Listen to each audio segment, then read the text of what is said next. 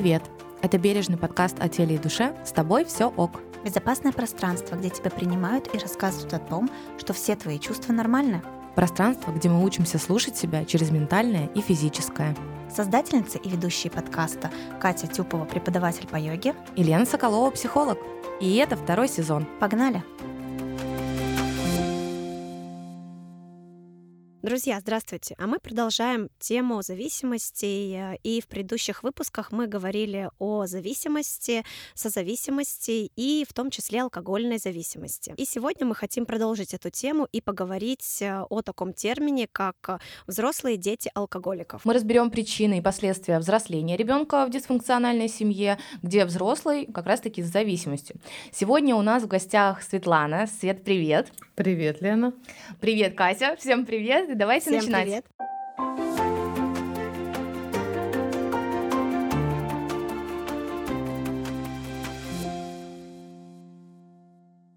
Друзья, так как мы сказали, что у нас предыдущие выпуски о зависимости, созависимости и алкогольной зависимости, вы можете к ним вернуться и послушать. Здесь же э, мы как раз опять-таки проговорим вот этот э, термин, да, разберем его подробнее, взрослые дети алкоголиков. И тут мне очень хочется остановиться и проговорить важную вещь о том, что степень алкоголизации в семье может быть разной. И здесь даже не столько важна алкоголизация, э, сколько дисфункциональная история и вообще значимый взрослый с какой-либо зависимостью.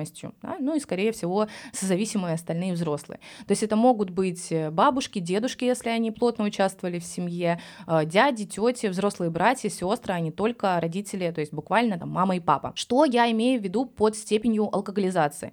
Очень важно проговорить опять, что она может быть незначительной. То есть это не обязательно э, ваше представление об алкоголике, который с красным носом, с красным лицом валяется где-то в канаве. Нет, не обязательно кто-то в вашей семье умер от алкоголизма или является таким зависимым, который пьет беспробудно.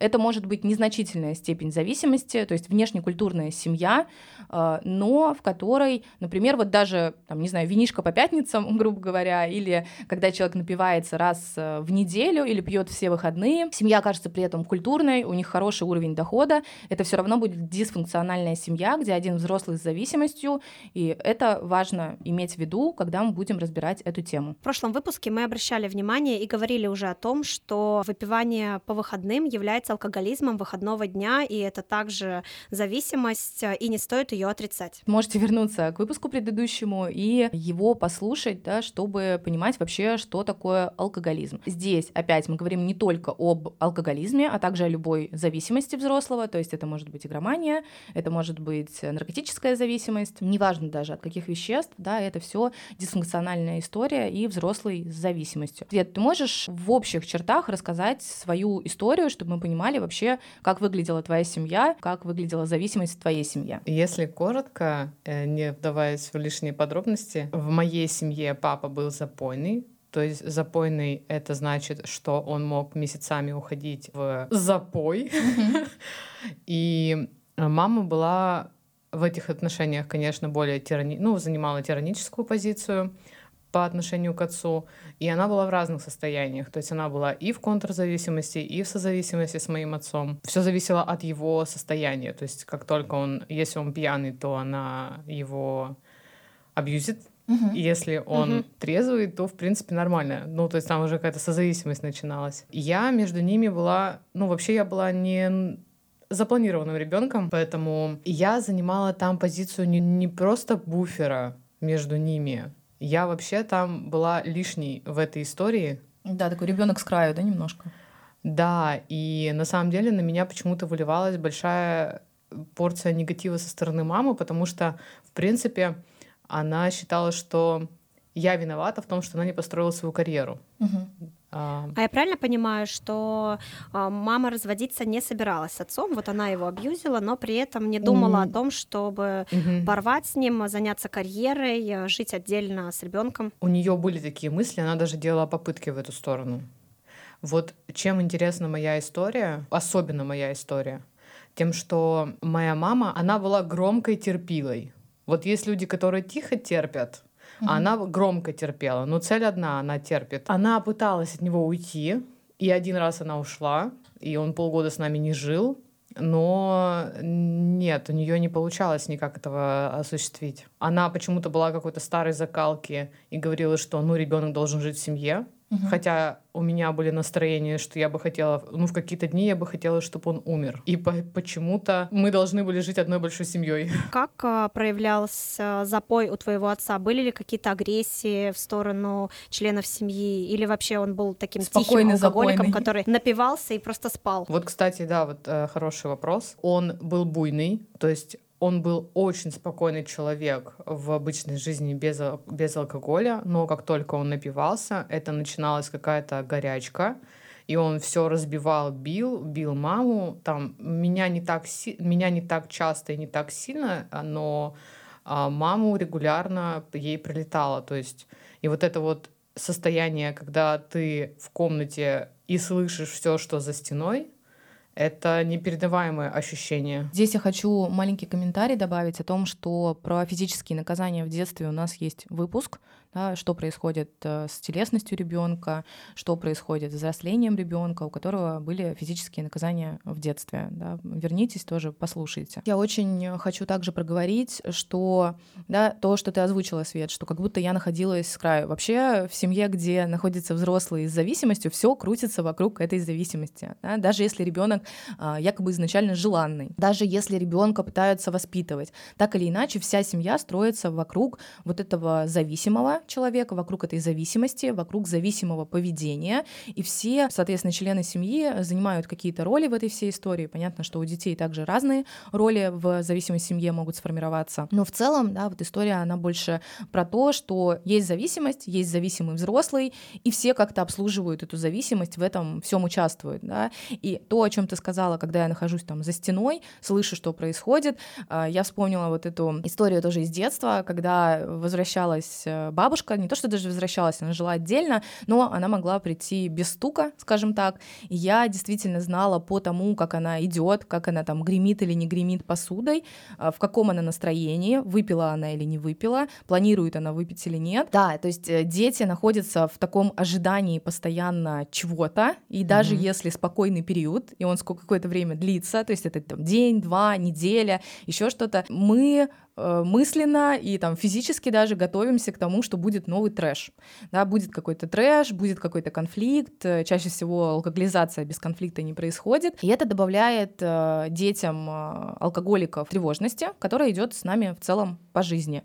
И с ней вообще очень сложно потом взаимодействовать. Вот мы проговорили один из первых симптомов взрослых детей алкоголиков. Это такая вот постоянная, э, необъяснимая, иногда даже неконтролируемая тревога в целом по по жизни. Вот, например, если а, отец или другой член семьи буйный алкоголик, мы понимаем, что ребенок испытывает тревогу, страх, и он заранее а, пытается предугадать, что будет дальше, угу. и построить вокруг этого свою жизнь, свой день. Но а если член семьи, который в зависимости, наоборот, такой спокойный алкоголик, например, пришел, напился, лег спать, его просто нет, как будто не существует полдня, проснулся, угу. снова выпил, снова ушел. Как это сказывается на ребенке? Ребенке? Есть ли такая тревога, есть ли такой страх, если отец просто тихо спит?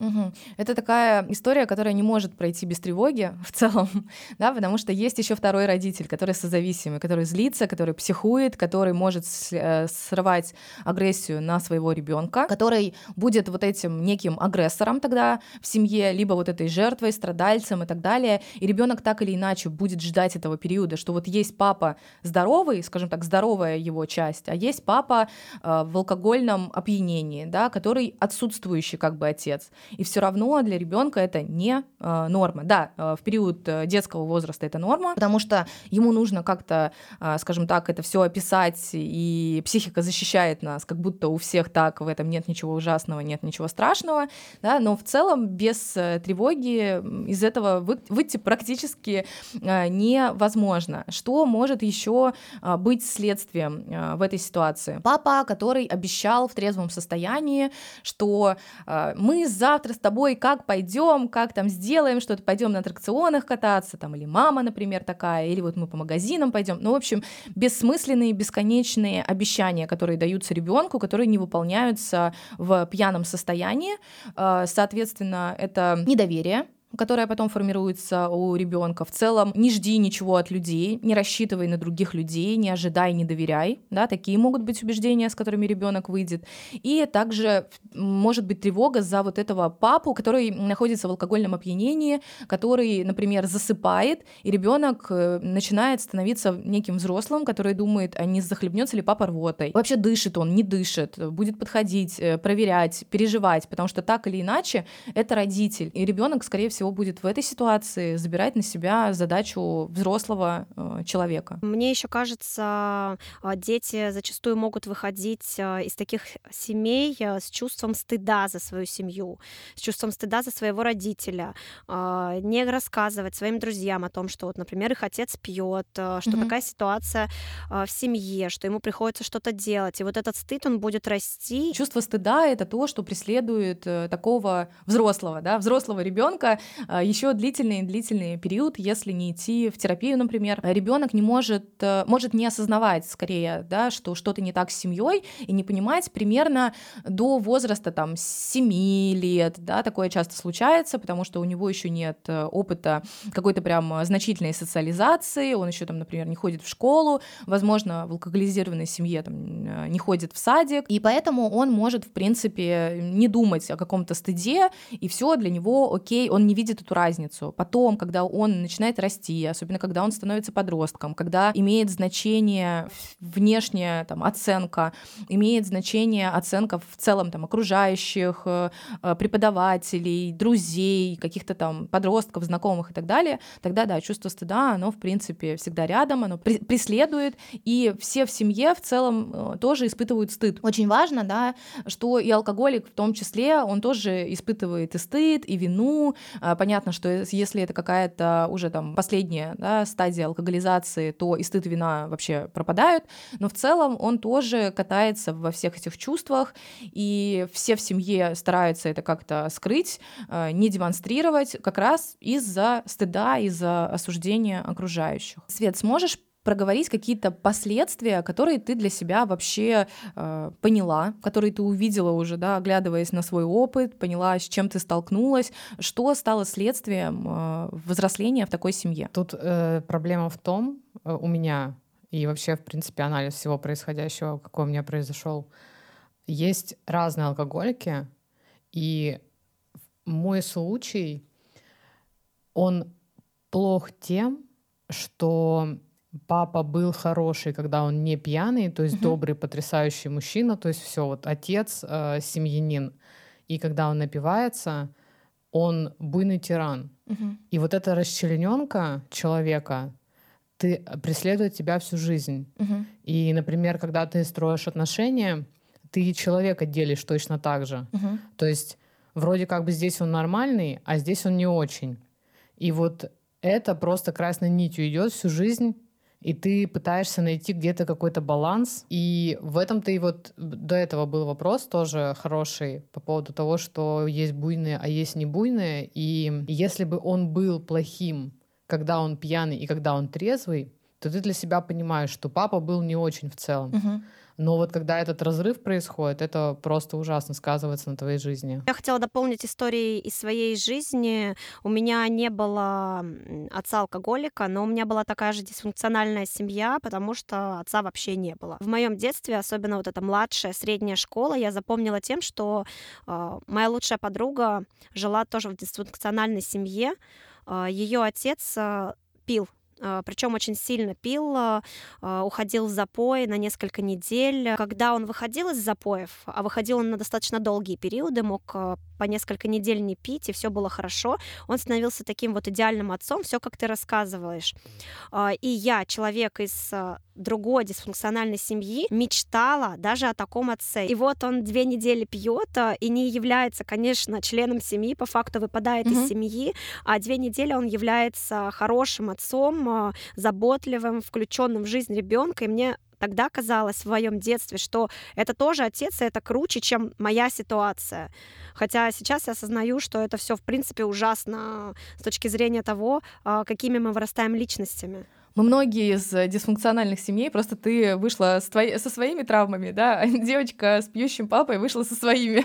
вот и все, и это основное различие. Света сказала важную вещь про то, что да, такая расчлененка ты это назвала. Вот сегодня он хороший, а потом он отвратительный человек, которого я ненавижу. И очень сложно это да, в себе объединить, вообще отношение к папе понять, что, что вообще с этим всем делать. И в целом это частая история, даже если папа не очень хороший, но папа трезвый, он для любого ребенка все равно хороший. Да, все равно ребенок так или иначе пытается очень длительный период оправдать. А еще дети очень э, эгоцентричны, и поэтому они думают, что это из-за них. Вот я буду еще лучше, я буду еще больше стараться, я буду там папу, маму очень сильно любить, я буду вот там, не знаю, какие-то невероятные вещи делать на пятерке учиться, и вот тогда-то все будет хорошо. Дети очень часто забирают вину за э, что-то не состоявшееся на себя, и в том числе mm-hmm. за то, что родители пьют. Поэтому так или иначе эта диссоциация, она происходит, да, всегда у ребенка, и в дальнейшем вот эти взрослые действительно делят, есть такая дихотомия, да, я делю человека исключительно на хорошее и на плохое. Сегодня ты делаешь mm-hmm. плохое, ты плохой человек. Завтра ты делаешь хорошее, ты хороший человек. И вот в этом опять начинаем кататься. Но на самом деле человек хороший может делать периодически плохие вещи, там плохой человек может делать хорошие вещи, там условно, потому что нет вот этого понятия плохой хороший, а потому что есть неидеальные люди. Но с этим действительно сложно, потому что потом у ВДА, у взрослых детей алкоголиков есть вот это желание разделить на хорошее и на плохое. И это нас дальше ведет к тому, что и спектр чувств у таких детей чаще всего либо все супер, все прекрасно, все хорошо, либо все ужасно, все отвратительно, все плохо. Свет, подскажи, а у тебя была вот эта как раз смена ролей между родителем и ребенком, когда приходилось быть родителем э, для своего родителя, да, занимать вот эту роль, быть какой-то супер гиперответственной, э, не знаю, прощать постоянно, хотя это там для ребенка какая-то такая еще задача, прям простить, быть благодушным каким-то невероятным. Слушай, вот ты сказала вот э, по поводу того, что дети э, винят себя за то, что с родителями что-то не uh-huh. так. У меня вот, я вот сейчас вспоминаю, у меня не было такого чувства. Uh-huh. Мне вообще, честно сказать, вот я настолько была сконцентрирована на себе, в принципе, сейчас в моей жизни так происходит, что мне было... М- мама разговаривала со мной примерно вот так. Света, на папу напала какая-то хворь, он, Серьезно? Он э, болен, ага. э, но это болезнь. Угу. И ты как бы смотришь на это, ну я не виноват в этой ситуации, на папу хворь напала. Угу. И ты не винишь себя за это. Угу. И хороший для отца вообще не хотелось быть. Папа болеет. Угу. Слушай, ну это на самом деле с маминой стороны это очень несмотря да, на то, что она не выходила из ситуации, да, не уходила, там, это, что она классически созависимая и тому подобное, но это супер важные слова, которые иногда нужно говорить детям, что это болезнь, что человек болен, что ты здесь ни при чем, и вот угу. он в своей болезни, потому что часто алкоголизм болезнью не называют, ну, то есть проговаривают, ну, вот так вот сейчас папе плохо, завтра папе будет хорошо. Мне кажется, что это на самом деле раньше не называли болезнью, сейчас-то это все таки имеет такое понятие, что это болезнь. Но до сих сих пор кто-то не говорит, что это болезнь. Ну, прибухиваю по пятницам. Что это, болезнь, что ли? Ну, каждый раз там сижу где-нибудь, думаю, что э, было бы неплохо дополнить свой вечер бутылочкой какого-нибудь вина, а потом это заканчивается тем, что вообще не бутылочкой, а пятью бутылочками, тремя бутылочками. Или вот э, прекрасный отпуск, но если бы сюда еще алкоголь добавить, никто же не говорит, что это уже болезнь, что это уже начальная стадия алкоголизма, да, что мы уже двигаемся потихонечку по ступенечкам. Поэтому для кого-то это не болезнь. Ну, подумаешь, папа папа там, ну, выпил, ну, пьет периодически, но он же там, не знаю, защитник, например, э, зарплату домой приносит, мы тут живем в его квартире, и еще куча всего. Папа хороший, ну, вот просто вот как бы папа там периодически пьет, у него просто работа стрессовая, у него жизнь тяжелая, и вообще все вот ужасно, ему нужно же как-то разгружаться. Часто очень не говорят, что это болезнь. Как раз-таки важно проговорить, что это болезнь, человек болеет. Ну, хворь тоже такое дурацкое определение, честно сказать. Да, ну, что да. значит хворь? Ну, то есть... Э, прихворал, завтра Прихворал, реально. То есть температура, ну, как да. с температурой. Ну, то есть тоже было непонятно. Но самое интересное, что когда моя мама выходила за него замуж, это ведь для нее было не каким-то удивлением, что он через пару лет запил. Нет, он после армии очень сильно начал пить. Угу. И для нее, она вышла замуж в таком варианте за человека, то есть она согласилась на это изначально. Мгм. То есть это То есть для нее не удивление. Она, да, она понимала, да, она мне рассказывала эти истории. Я, я такая думаю, а чем ты э, вообще располагала, когда принимала такие решения? И вот это вот я родила ребенка, ну то есть меня, а, потому что мама меня отговорила делать аборт. Мгм. Я такая думаю, ну вот это ты, конечно, взвешенное решение принимала по жизни. Я, конечно, понимаю, что в 18 лет, во сколько, в 19 лет она меня родила. Мгм. Я понимаю, что там вообще ветер в голове гулял. Я сама в этом возрасте была, но нету объяснения у Мгм. меня согласиться на жизнь с таким человеком, изначально понимая. Мгм. Слушай, ну созависимый человек, он все-таки спасатель очень часто. Потому что он думает, что ну вдруг там что-то поменяется, ну, может, он сейчас попьет, потом перестанет. Ну, и у нас семья, может, ради семьи он изменится, ради ребенка. Он ради нее, да, вот она жила вот в, в этой парадигме жизни, что типа вот он ради меня изменится, все будет лучше, сейчас Мгм. будет ребенок, нас это все сплотит. Она ждала, что он изменится ради нее, и она реально это мне проговаривала вслух. Считается, что зачастую девочки особенно выбирают себе партнеров, похожих на своих отцов, то есть в зависимости. А, Если она привыкла видеть своего отца в зависимости, она выбирает себе в дальнейшем партнеров а, тоже с зависимостями, наркотическими, алкогольными, любыми другими, но то, что ей а, а, привычнее видеть, скажем так. Мгм. А, У тебя были такие мысли? Возможно, О. был такой опыт. В чем прелесть, да, в этой ужасной истории есть Мгм. свои плюсы. И плюс заключается в том, что мама, она, так как я говорила, что она была громко терпилой в этой истории, она всем своим видом всю жизнь подавала мне, давала мне понять, что Света это ненормально. Мгм. То есть и поэтому я для себя, когда вот уже начала самостоятельную жизнь, я для себя поняла, что меня шарашит от таких людей, и я не могу переносить алкоголь. Я не говорю, я не могу сейчас сказать о том, что у меня не было таких людей, ну вот партнеров, да. А, Был один раз, и это был вот самые мои первые серьезные отношения, Мгм. что человек выпивал там по выходным и очень сильно. Просто для меня красный, красная тряпка Мгм. такие люди. Но, но, э, говоря о том, что я же говорила, есть спокойный, вот э, спокойный алкоголик. И вот, например, если бы мама занимала позицию, ну ничего страшного, Мгм. да, все в порядке. Папа просто, ну, Так и как, нужно, чуть-чуть да. там, Так- что-то, под- ну, не смотрим, глазки закрыли, домой быстренько, Мгм. уроки учим. Вот, то в такой ситуации я бы, наверное, выбирала таких людей, скорее всего. Мне бы казалось, что да ничего страшного, да Мгм. все в порядке. А с учетом того, что мама там у меня просто разносила и орала как ненормальная, когда он напивался, естественно, для меня это уже приобрело другой окрас. Мгм. И я не выбирала алк- алкоголиков. А подскажи, вот именно созависимость все-таки она в каком-то формате проявлялась у тебя? Потому что так или иначе созависимость есть. Сейчас тебе объясню, а, как это бывает.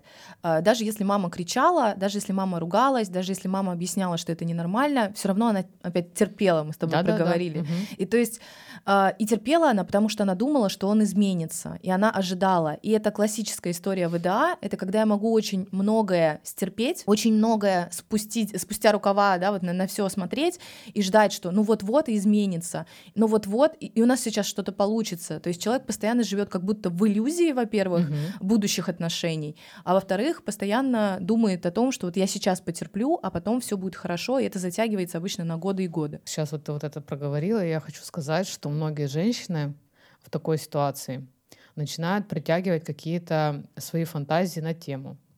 Ну, я с ним, потому что у нас дети. Я Мгм. одна не потяну. Причины, то есть некоторые. Да, Мгм. я с ним, потому что у меня там материально я не могу состояться. Мгм. Я с ним, потому что я живу в квартире у него, я с ним, то есть куча причин притянутых. А если все это отбросить, вот представить, что у тебя все это есть, там причины гораздо глубже, чем ты думаешь. Мгм.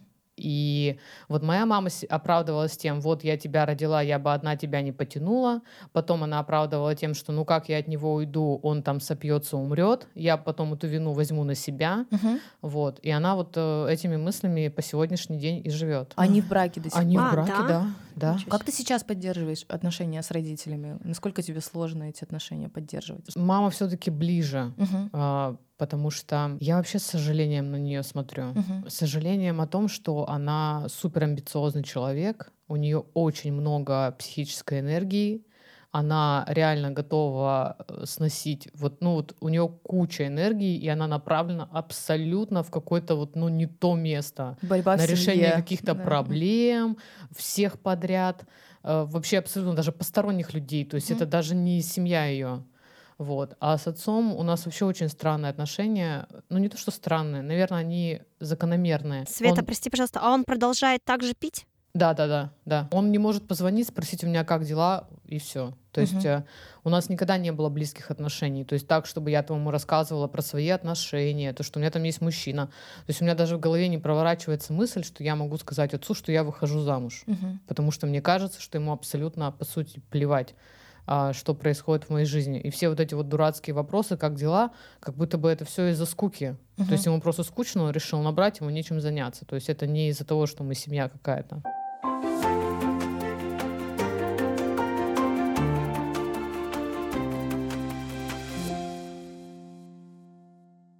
Как у тебя взросление происходило? Как рано ты, э, скажем так, не просто была ребенком в пьющей семье, да, там, в, где есть пьющий родитель, а именно прям отделилась и чувствовала себя отдельным, взрослым, который сам занимается своей жизнью, своими делами и вообще ни во что не посвящает там своих родителей, например. Ну, с мамой близость у меня все равно сохранялась постоянно. Я очень быстро хотела быть взрослой, потому что терпеть вот этот вот вот это давление со стороны родителей и мамы и папы было просто невозможно. И мне кажется, то, что вот я рано начала пить, это было связано и с тем, что мне казалось, что ну вот все, я сейчас повзрослею, Мгм, да, мгм. курить. Вот все, сейчас я вот буду взрослой. На самом деле ничего взрослого в этом не было, а, кроме того, что у меня сформировалась зависимость, и я реально там из этого алкоголизма выходила пять лет.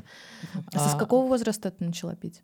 С 12 лет я начала Мгм, пить. мгм. Или с 11 где-то так. Мгм. И Ну, то есть всё. достаточно рано. А как это Ну, это происходило? У тебя вообще отец мог там предложить алкоголь или что-нибудь такое? Нет, он, Или- нет, папа никогда не предлагал. Мама, мама м, предлагала дома это делать для того, чтобы я не была с кем-то там. То есть, если ты хочешь попробовать, попробовать, не напиваться, просто мгм. попробовать, то пожалуйста. А, но знаете, вот вспоминая эту историю, я думаю, вот представляете, у тебя ребенок, ему 11 лет. Чтобы вы понимали, меня в школе не было год. Вот Мгм. просто я вот седьмой класс, я вообще не была в школе, да. Мгм, Представьте, как, как год скрывать, что ты не ходишь в школу. мгм. Вот Вообще сложно скрывать. это невозможно. Это, это я не знаю, как я договаривалась с учителями, а я на самом деле клялась и божилась им, что я, все скажу, Мгм. как бы приду. А да. что ты делала этот год? Я пила. Я Мгм. выходила из дома. В седьмом классе? Ну, я с Прям 11 вот лет такая уже пью. сильная Мгм. Да. зависимость была. Да, и я выходила из дома просто, мы там с друзьями встречались, у нас там у каждого второго была семья алкоголиков, все друг Мгм. друга прекрасно понимали, вот, э, и мы просто целый день могли пить. И вот продолжая эту историю, я хочу сказать, что представляете, вот, ну, родители не идиоты, Мгм. они, ну ладно, папа там в пьяном угаре, окей, мама-то не идиотка. И она, видя то, что я в этом возрасте, я не приходила пьяная, там на ногах не стояла, но от меня был запах, это сто процентов. Мгм. И она, понимая все это, закрывала на это глаза. Вот я сейчас это вспоминаю, это шок. И Я такая думаю, а почему ты со мной не хотела об этом поговорить? Ну, То есть, а как э, говорить? Она же не знает как. Она вот ты живет с человеком. Ты чувствуешь запах от меня, Да. ты Да, видишь... такое же принятие, наверное. Ну, не то, что даже принятие. Видишь, она же в борьбе находилась. А, Может, она думала, что это какая-то подростковая история, что Мне она там кажется, завершится. что она просто, ей настолько, у нее настолько было много каких-то своих проблем, Мгм. что она просто на какие-то проблемы совсем закрывала глаза. То есть ей было интересно только с какими оценками я прихожу домой. А так в целом, что творится в моей душе, ей было безразлично. Но был прикольный кейс у меня. А, Я влюбилась в парня, и это вот это была какая-то, ну не знаю, что-то из серии созависимости, да. Я к ней пришла, я понимала, что у меня уже все, но меня уже кроет. Я говорю, мам, слушай, мне надо к психологу. Это я говорю ей лет так в 15. Когда человек еще из Советского Союза вообще не понимает, о чем мы разговариваем. Какой психолог с ума сошла, что ли? Вот. И я, она такая говорит, Света, ты что, болеешь? Я такая говорю, мама, мама, говорю, слушай, вот я парня люблю, не могу, да, надо как-то решать вопрос. Она такая, не, слушай, это невозможно. Мгм. Это, ну, то есть она меня никак не поддержала. Ситуация была такая, что у меня была лучшая подруга и вот мальчик, которого я люблю. И мальчик, которого я люблю, с лучшей подругой хотел моей быть. Мгм. И вот единственное, то, что я запомнила за эту жизнь, это подруга одна, а мужиков много. Мгм. Все, мужик пошел в жопу после этого. Да, А, о, да. Это это если это можно говорить. Можно, можно. Здесь э, тоже тебе пример такой взаимоотношений, да, показали, как будто нужно совершать какой-то выбор, Выбор, да. как будто, да, ты находишься в этом выборе постоянно, как будто нельзя поддерживать отношения между всеми, как будто твои чувства — это что-то такое, да, вот с чем обязательно нужно куда-то это запрятать. Ты что, какой психолог? Говорить там никому не нужно. То есть у ребенка же очень много потребностей, которые как раз э, в семье дисфункциональной, они не реализуются. Там, Мгм. доверительное общение, например, я могу прийти, рассказать, и мне там помогут. А, валидация чувств, э, эмоций, когда тебе говорят, это нормально, да, так бывает. Или вот давай, да, действительно, сходим к психологу. Безопасность тоже, да, когда мы ее не получаем, мы приходим домой, там, пьяный а, папа, например, да, неизвестно, чем закончится конфликт, избиением, там, еще чем-то.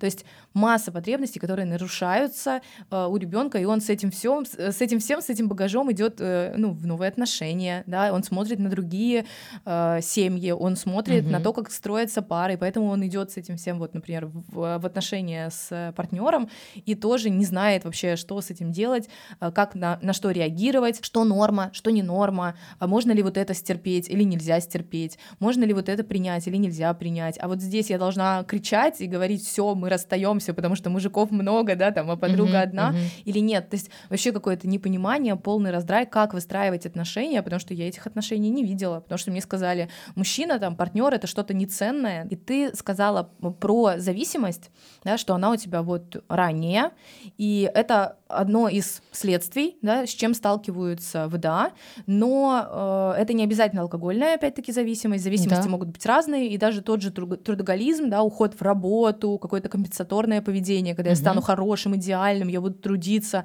я буду зарабатывать деньги, я там не буду пить, и вот этот вот пунктик на том, что так все вокруг не пьют, я не пью, никто не пьет, я там не нахожусь в таких взаимоотношениях, я осуждаю людей, которые пьют, это тоже, да, следствие может быть. А подскажи, как ты из зависимости вышла, да, потому что все-таки ранняя зависимость э, это супер, да, такая тяжелая история, потому что все-таки, если еще генетическая есть какая-то э, генетическая предрасположенность, если общество, то, что ты сказала, да, социальная модель поведения, все дети из пьющих семей, все Мгм. понимают, что это, в принципе, окей, так можно расслабиться. Что тебе помогло оттуда выйти? Две причины. Во-первых, страх, а, потому что когда я уже начала перегибать палку, и я приходила уже не в меняемом состоянии домой, Мгм. это уже мне было лет так, наверное, 14, Мгм. я уже начала приходить совсем никакая домой. А мать просто нереально меня избивала. Отец ее остановил, чтобы она не разбила голову мою вазу. Мгм. Вот, и тогда мне было совсем страшно. Это первая причина, по которой я перестала это делать. А вторая причина, я просто поняла, что если я буду продолжать э, в том же духе, то мое будущее вот э, лежит в соседней комнате. Мгм. Вот, и как бы вот эти два фактора очень сильно повлияли на мою жизнь. То есть э, воля практически, ты вот на волевом, на страхе и волевом На страхе, да, мгм, и на решении. воле я из этого вышла, да, и я начала усиленно учиться, я поняла, что никто за меня ЕГЭ не сдаст, и мне Мгм. надо куда-то двигаться дальше. Да и плюс э, ты не хочешь жить в- с ними. У тебя тако, такая мотивация оттуда свалить.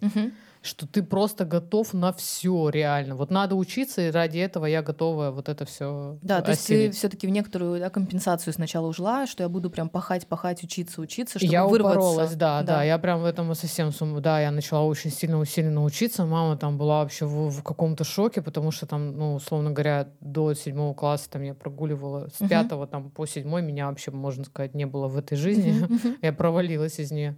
А потом я вот воз- э, дальше начала уже усиленно учиться, особенно там 10-11 класс.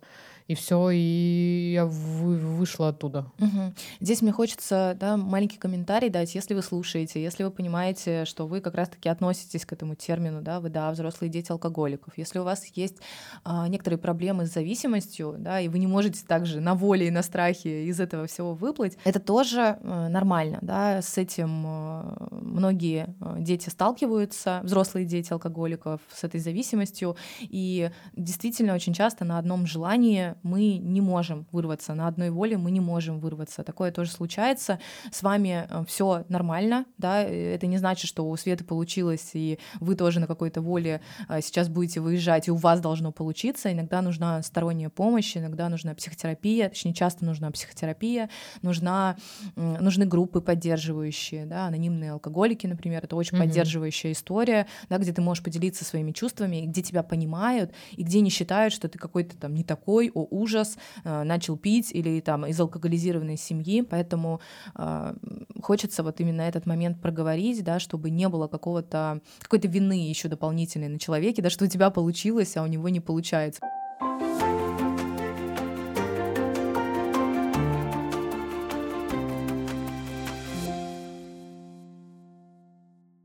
Когда ты ребенок, ты не понимаешь этого. То есть вот так вот э, посидеть и подумать, о, блин, наверное, мне нужно обратиться к какой-то помощи. Нет, ты, ты как-то пытаешься это сам выходить из этих ситуаций. Поэтому вот единственное, это вот когда ты уже взрослый, и ты понимаешь, что ты был ребенком алкоголиков, ты это знаешь. Вот с этим надо работать сто процентов. А когда ты маленький, там вообще бесполезно, ты вообще боишься подойти, даже сказать об этом.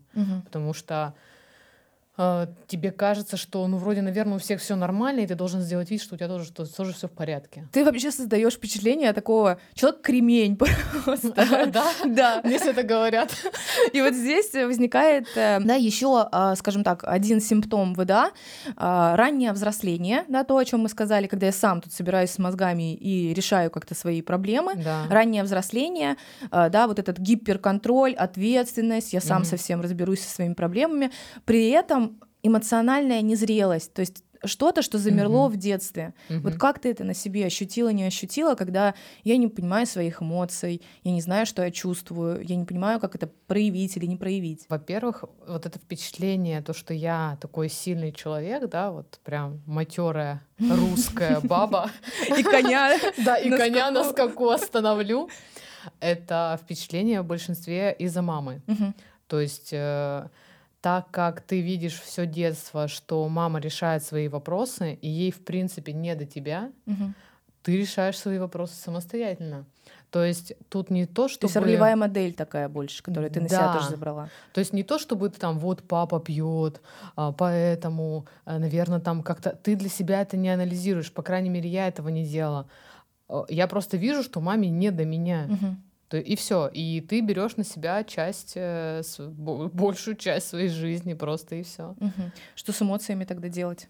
Они не нужны. Эмоции, да, никому. А эмоции, кстати, вот, наверное, скорее всего, я для себя понимаю так, что я пила, и вот эта вот э, зависимость моя, которая была раньше, мы же, в принципе, все перепробовали. Не только алкоголь, угу. наркотики мы пробовали. Наверное, это было какое-то вот, ну, выход каких-то эмоций. Ну, в детстве мне казалось, что я решаю эту проблему, угу. но ничего не решала, конечно, угу. это 100%. То есть я не могу справиться, например, с агрессией, со злостью, с напряжением, с грустью, и поэтому я а, буду решать это в алкоголизации, да, в неком расслаблении, как будто бы опять. А ты этого вообще не понимаешь. Угу. То есть, во-первых, чтобы понимать вообще мое настроение, у меня, кстати, вот в взаимоотношениях э, с мужчинами постоянно эта проблема, они меня не понимают в этом плане, никто не понимал, угу.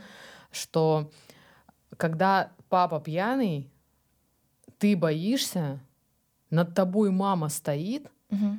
и просто вот, ну, просто взглядом тебе показывает, реветь нельзя, угу.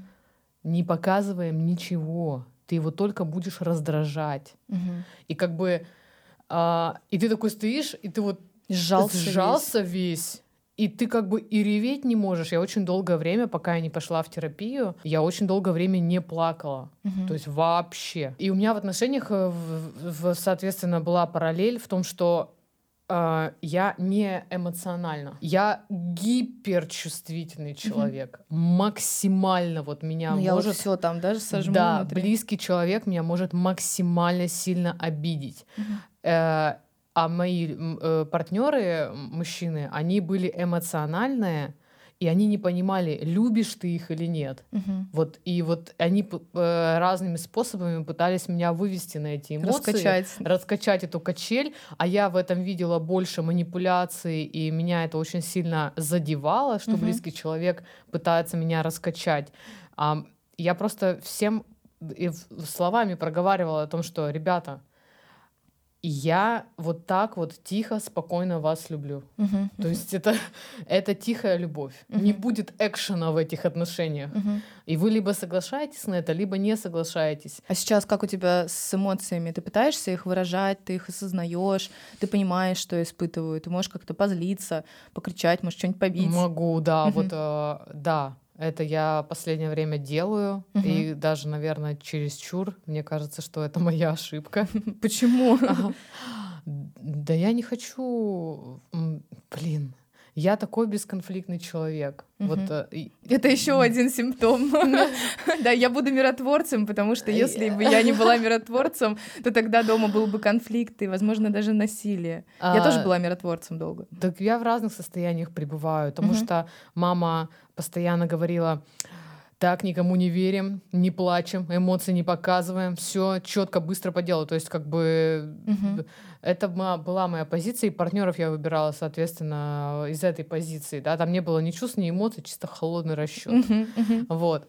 А потом э, ты взрослеешь, понимаешь, что тебе не, это не приносит никакого счастья, ты постоянно в таком сжатом состоянии. Еще хочу добавить вот сюда, так как ты постоянно на пороховой бочке жил, Мгм. а для тебя спокойное состояние это в целом такое настораживающее чувство. Ты такой, типа, блин, Что-то будет, да? что-то должно быть, какой-то экшен, не хватает этого эмоций каких-то.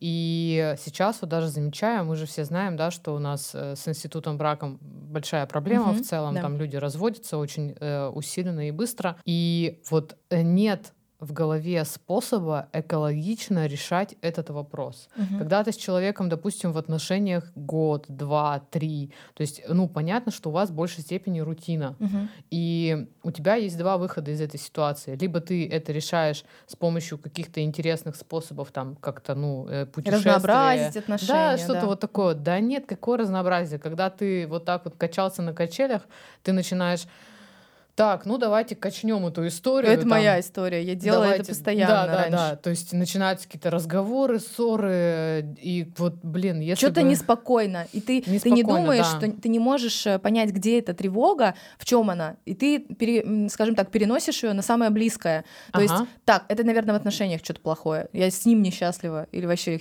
какая-то херня Да, происходит. ты начинаешь искать какие-то поводы в человеке, вот это да, вот да, начинается в, в обстановке, нём. в окружающем. Да, да, что-то ты, а Мгм. еще, слава богу, я от этого, конечно, избавилась. Раньше у меня в отношениях был такой э, бзик.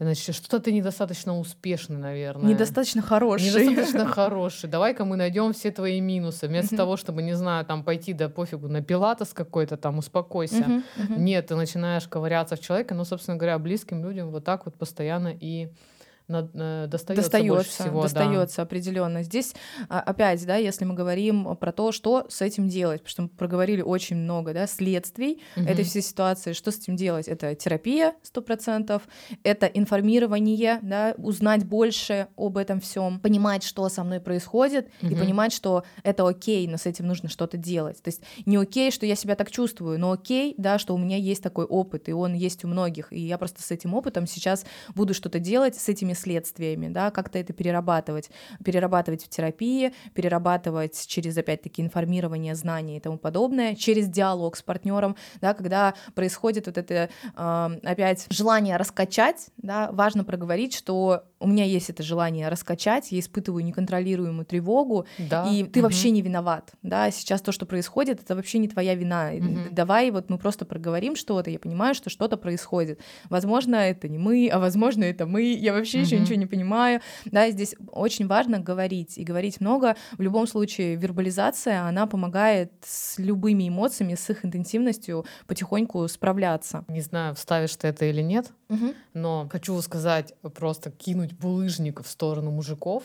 А, Это можно, это я оставлю. Это не камень. Вот почему такое дурацкое отношение к терапии и вот к к тому, что ну, женщина хочет разговаривать. Мгм. То есть для просто это надо принять и повторять как мантру. Женщина хочет поговорить. То есть и это не надо воспринимать, как тебе ебут мозги после работы. Да, тебе там ковыряют ложечкой их. Да, просто для нее это реально важно. Вот как для тебя важно стать успешным, заработать бабла и купить себе крутую тачку, вот для нее точно так же важно с тобой поговорить.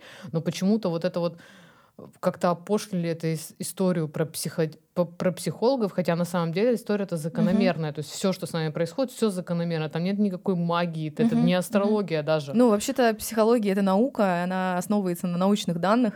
Да, и Всё- это всё важно как раз. последовательно. Там нету чего-то такого из контекста вырванного, там кто-то Мгм. по руке тебе гадает. Хочется как-то тоже, чтобы мужчины на это по-другому смотрели, потому что конфликты ну, невозможно решать. Вот как бы ты Молча. не- Да, молча, реально. Вот Как-нибудь я- само я- не я ушел, я ушел в себя, я на работе устал, а я безработная, что ли? Здесь э, нужно сделать, да, некоторую такую галочку поставить и э, пометочку, точнее, сделать.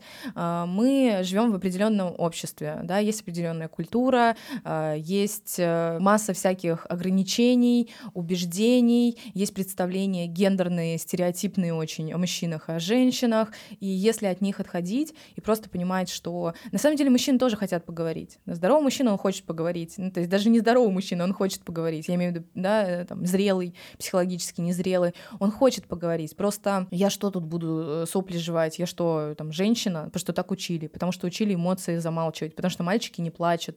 И еще, еще, еще много стереотипов, да, вот этих рамок в голове, убеждений, с которыми человек пришел во взрослую жизнь. Ему очень Мгм. сложно объяснить, что, ну, вообще-то говорить нормально. Говорить о своих чувствах — это окей. И, ну, и поэтому мужчины там от сердечных приступов пораньше умирают, да, там, нежели женщины. Потому что я держу, держу, держу, да, и Да, это вся психосоматическая история, что потом, ну, я просто не вывожу, да, нервно я не вывожу, и я там, э, ну, не знаю потом, что вообще с этим делать, или, например, опять-таки разряжаюсь в алкоголе.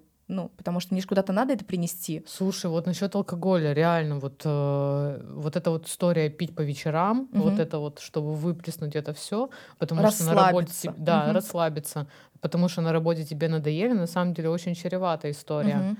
То есть э, я бы никому не рекомендовала э, этим заниматься, сто процентов э, не, не поможет. Это депрессия на следующий день. Да, логично, потому что алкоголь — это депрессант. Это очень важно понимать. Алкоголь — это депрессант, и никак иначе, и никак по-другому. И после вас ждет серотониновая яма, и еще масса всяких интересных, скажем так, занимательных вещей, с которыми вы потом будете справляться. Алкоголь раскачивает, алкоголь повышает тревожность. А, С алкоголем невозможно. Можно расслабиться, да, он имеет такой седативный эффект с самого начала, но на следующий день вам будет только хуже, да еще и проблема никуда не денется. Ну, как бы Мгм. она не девается вместе с алкоголем. Поэтому мужчины, да и женщины, говорите, озвучивайте свои чувства. Очень важно понять. а Здесь же очень важно, да, что это не какое-то обвинение своего партнера, когда мы ведем какой-то диалог, а что это я сообщение. Мне плохо, я себя так чувствую, мне грустно. То есть со мной что-то происходит. Давай проговорим. То есть это я сообщение, когда я не тебя виню, а я пытаюсь понять, что не так, почему я себя так чувствую. И здесь как бы донести это до партнера, что я не с обвинением иду, а с тем, чтобы нашу общую какую-то проблему и непонимание решить, а не чтобы замолчать, да, не замечать, скажем так, говно в центре комнаты, грубо говоря, которое мы Мгм, будем ходить, мгм. попинывать периодически, а оно будет увеличиваться, увеличиваться, увеличиваться до, до той точки, когда мы просто ну, не сможем это не замечать и не сможем уже обходить. И просто это может привести а, там, к расставанию, это может привести к разводу, это может привести, привести к такому конфликту, с которыми вы еще никогда не сталкивались. И в целом это ну, не лучшее развитие событий. Если проговаривать свои эмоции, свои переживания, свои чувства в первую очередь на постоянной основе, всегда. Вот в момент, когда ты чувствуешь без обвинения другого человека, все, диалог это самое важное, что может быть в отношениях. Да, мы такие, знаешь, в тему отношений пошли А уже. пошли, потому что это больная боль э, человека, у которого, во-первых, супер трево, трево, супер тревожный человек. Мгм. Плюс вот это вот разделение, с чего мы начали, расчлененка, тут он классный, тут он не очень, и ты не можешь купить человека понять. То есть он тебе подходит или не подходит. Потом у тебя э, на тебя еще сваливается проблема, что тебе надо с эмоциями разобраться, uh-huh, uh-huh. а ты знаешь только хорошо, плохо. А вообще, когда живешь в такой семье, как uh-huh. моя, у тебя крайности везде. Uh-huh. То есть тебе, тебе либо очень плохо, либо очень хорошо. Да? Вот это да. прям вот мой отец, и это за мной тоже все идет. Нету какого-то баланса в жизни. Тебя шарашит туда-сюда. Uh-huh. И поэтому мы обсуждаем сейчас эти отношения, потому что, ну, мне кажется, это ключевой вопрос после того, как ты разобрался, что в твоей семье была какая-то хуйня. Да, после того, как ты разобрался, что у тебя была дисфункциональная семья, после того, что ты разобрался вообще, как обстояли дела, когда ты сам себе признался в ситуации, и когда ты понимаешь, что ты из этой семьи вышел, как бы, и ты еще должен в какую-то другую семью там создать ее, да, вступить uh-huh, в какие-то uh-huh. отношения. Конечно, с этим прежде нужно разобраться. Я еще хотела порекомендовать книги, да, потому что все-таки в подкасте все не изложишь, там, 50 минут, за там, час и так далее. Хочется говорить на эту тему больше. В целом, э, следствие мы проговорили. Да? Свет, спасибо, что поделилась своей историей. Я сейчас ни для кого там, не буду первооткрывателем, конечно, потому что есть э, Джанет Войтец, которая как раз э, вообще этот термин привела в психологию «Взрослые дети алкоголиков», так и называется книга. И ее же книга вместе с Аланом Гарнером «Жизненные навыки для взрослых детей алкоголиков». Это вторая книга, где как раз обсуждается, какие навыки мы мы, скажем так, должны приобрести, чтобы счастливо жить свою жизнь. Это вот то, на что можно опереться, если, например, у вас сейчас нет возможности пойти к психологу, да даже если вы находитесь э, в терапии, работаете с психологом, все равно эти книги не будут э, лишними, потому что они прям полно раскрывают это понятие.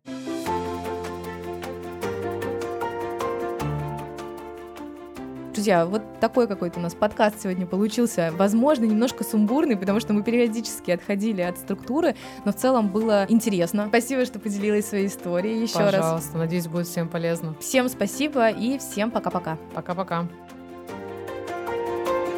Это был подкаст «С тобой все ок».